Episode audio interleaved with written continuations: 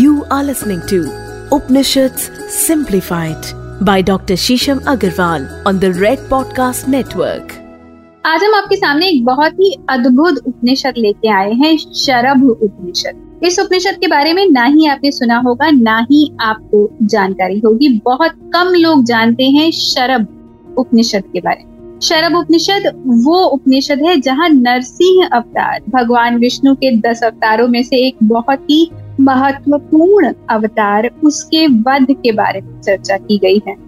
हम हमेशा भगवान विष्णु के दस अवतारों के बारे में चर्चा करते हैं, दशम अवतारों की काफ़ी ज़्यादा प्रशंसा करते हैं और किस तरह से कलिकाल में जब जब एक एक अवतार आया है और उसके करके धरती का जो उत्थान हुआ है, उसके बारे में चर्चा करते हैं। पर हमने इन अवतारों के वध के बारे में, इन अवतारों के शमन के बारे में कभी चर्चा नहीं करी।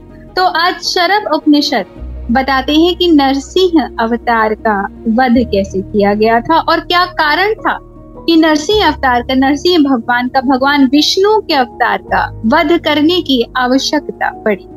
तो अगर आप ये जानना चाहते हैं तो ज़रूर सुनिएगा। आज का एपिसोड आपके favourite favourite podcast Upanishad simplified में। मेरे साथ मैं हूँ डॉक्टर शीशम अग्रवाल। मैंने सेवन डॉक्टरेट्स करी हैं। ईशोपनिषद और मांडूक के उपनिषद में मैंने डॉक्टरेट करी है।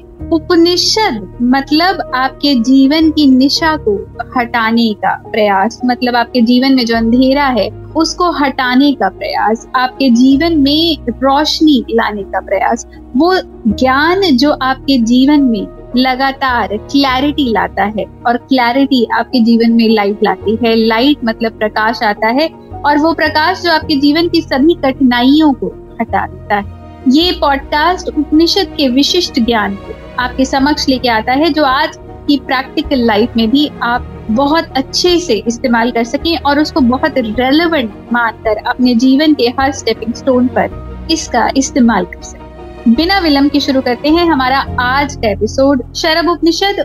दोस्तों, हमने अन्यत्र बार, अनंत बार चर्चा करी है दशम अवतारों बहुत बार आपने टीवी सीरियल्स में पुस्तकों में और पता नहीं कहाँ कहाँ पढ़ा होगा भगवान विष्णु के दस अवतारों के बारे में। अगर आप पूरे भारतवर्ष में घूमे तो जगह जगह पर मॉन्यूमेंट्स में भगवान विष्णु के दस अवतारों के बारे में चर्चा है, उनके चित्र अंकित हैं और जगह जगह पर व्याख्यान दिया गया है दशम अवतारों का, चाहे विष्णु पुराण हो, चाहे स्कंद पुराण हो। भगवान विष्णु के दस अवतारों को सबसे ऊपर माना गया है, सबसे सुप्रीम माना गया है। और किस तरह से इन दस अवतारों के बारे में चर्चा होती है कि कब कब कलिकाल में इनका जन्म हुआ है और इनके जन्म से धरती का उत्थान किस प्रकार से हुआ है। पर हमने कभी इन दस अवतारों के आवागमन के साथ धरती से पुनः गमन की बात नहीं।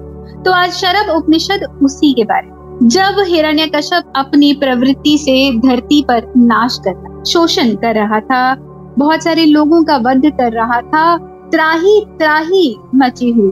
उस समय प्रहलाद, जो कि हिरण्यकश्यप के ही पुत्र थे, अपनी मेडिटेशन से, अपनी ध्यान से, अपनी समाधि से, अपने इष्ट भगवान विष्णु की बहुत पूजा करी, उनमें बहुत ध्यान किया और कैसे भगवान विष्णु नरसिंह अवतार लेकर पैदा। और जब वो नरसिंह अवतार आया तो हिरण्यकश्यप का वध हुआ। हिरण्यकश्यप ने एक अवतार मांगा था कि उसका वध कभी भी दिन में ना हो और रात में ना तो उसका वध सायकाल में किया। घर के अंदर उसका वध ना हो और घर के बाहर भी उसका वध ना तो उसका वध चौखट पर बैठ के नरसिंह अवतार की। उसका वध ना आकाश में हो, ना ज़मीन के।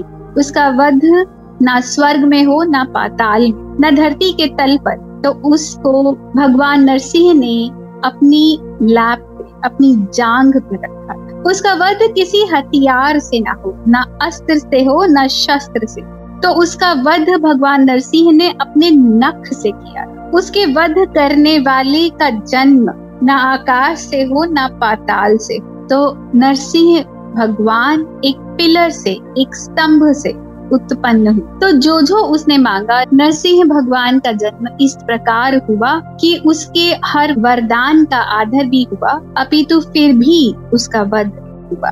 हम इस अवतार की बहुत ही महिमा मानते हैं, बहुत ही चर्चा मानते हैं और नरसिंह भगवान ने उसके बाद प्रहलाद को राज्य का राजा बनाया और एक बहुत ही पीसफुल एक बहुत ही शांत, एक बहुत ही अनुकूल राज्य पर श्री प्रहलाद ने शासन।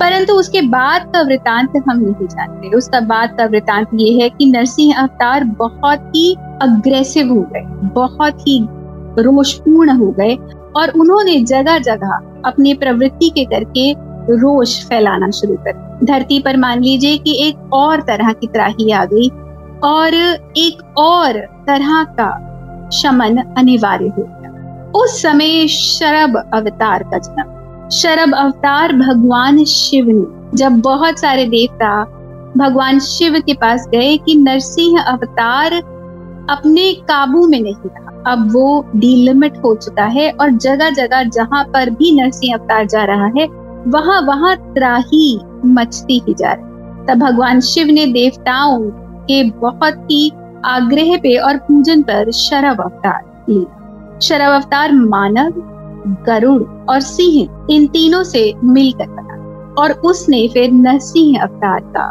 वध किया।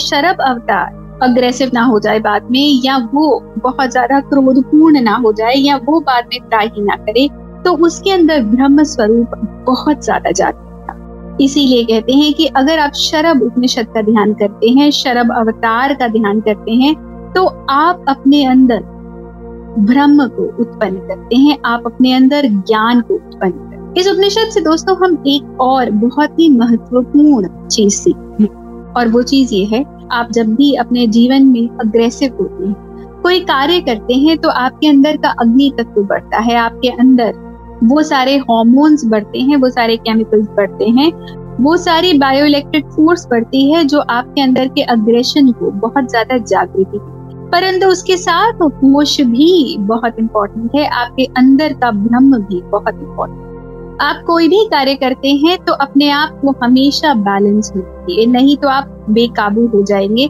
आप अपने आप को संयम में नहीं ला पाए तो ये बहुत इंपॉर्टेंट है कि जब भी आप कोई कार्य करें और अगर आपको लगता है कि उसमें अग्रेशन की, तेज़ी की, अपने अग्नि तत्व को बहुत बढ़ाने की ज़रूरत है, आपको पूर्ण रूप से अपने आप को उस कार्य को समर्पित करना पड़ेगा और लगातार कार्य करना पड़ेगा और अपने एनर्जी लेवल्स को बहुत ज़्यादा अग्रसर करना पड़ेगा। तो आप ये ज़रूर करिए, पर साथ में अपने ब्रह्म को, अपने विजडम अपनी नॉलेज को, अपनी अवेयरनेस जागृत रखिए। अपने पेशेंस को भी उतना ही जागृत क्योंकि बिना होश के अगर आप जोश को इस्तेमाल करेंगे तो आप बहुत दिक्कत में आ जाएँगे और उसके बाद आप अब शायद अपने गोल को तो अचीव कर लेंगे, जो कि शायद आप कर भी ले, परंतु उसके बाद जो आपकी प्रवृत्ति हो जाएगी, वो वही गुस्से वाली, बहुत ही अग्रेसिव सी प्रवृत्ति हो जाएगी और आप कहीं ना कहीं आगे जाके जीवन में होकर ज़रूर आए। तो जब भी अपने जीवन में किसी एक तत्व को बढ़ाएँ, दूसरे को भी उतना ही बढ़ा अपने एनर्जीज को हमेशा बैलेंस में रखें, ताकि आप जीवन में कुछ भी करें तो आप हमेशा निरंतर सफलता प्राप्त करें।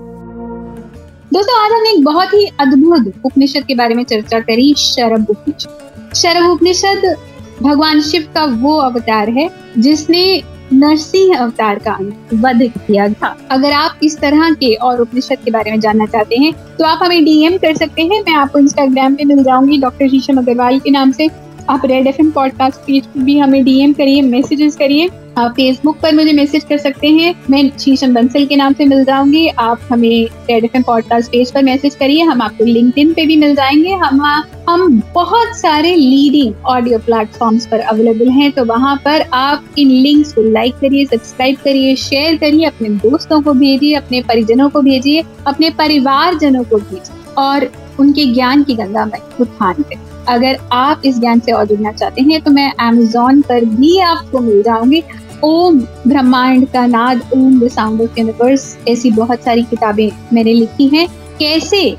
हाउ हम कुछ भी कार्य अगर करते हैं, सूर्य को जल चढ़ाते हैं माथे पर तिलक लगाते हैं, हमारे सोलह संस्कारों के बारे में, अंत्येष्टि संस्कार के बारे में, कैसे आप स्वयं कोई भी शुभ कार्य करने से पहले मुहूर्त निकाल सकते हैं, ये पुस्तक बहुत ही जल्दी अगले हफ़्ते आने वाली है। इंग्लिश में भी अवेलेबल है और हिंदी में भी अवेलेबल है। तो इस पुस्तक को आप प्री ऑर्डर बुक कर सकते हैं और अपने ज्ञान की गंगा को बढ़ा सकते हैं। इसी तरह की और इंटरेस्टिंग इन्फॉर्मेशन के साथ हम आएँगे आपके समक्ष अगले धन्यवाद You are listening to Upanishads Simplified by Dr. Shisham Agarwal on the Red Podcast Network.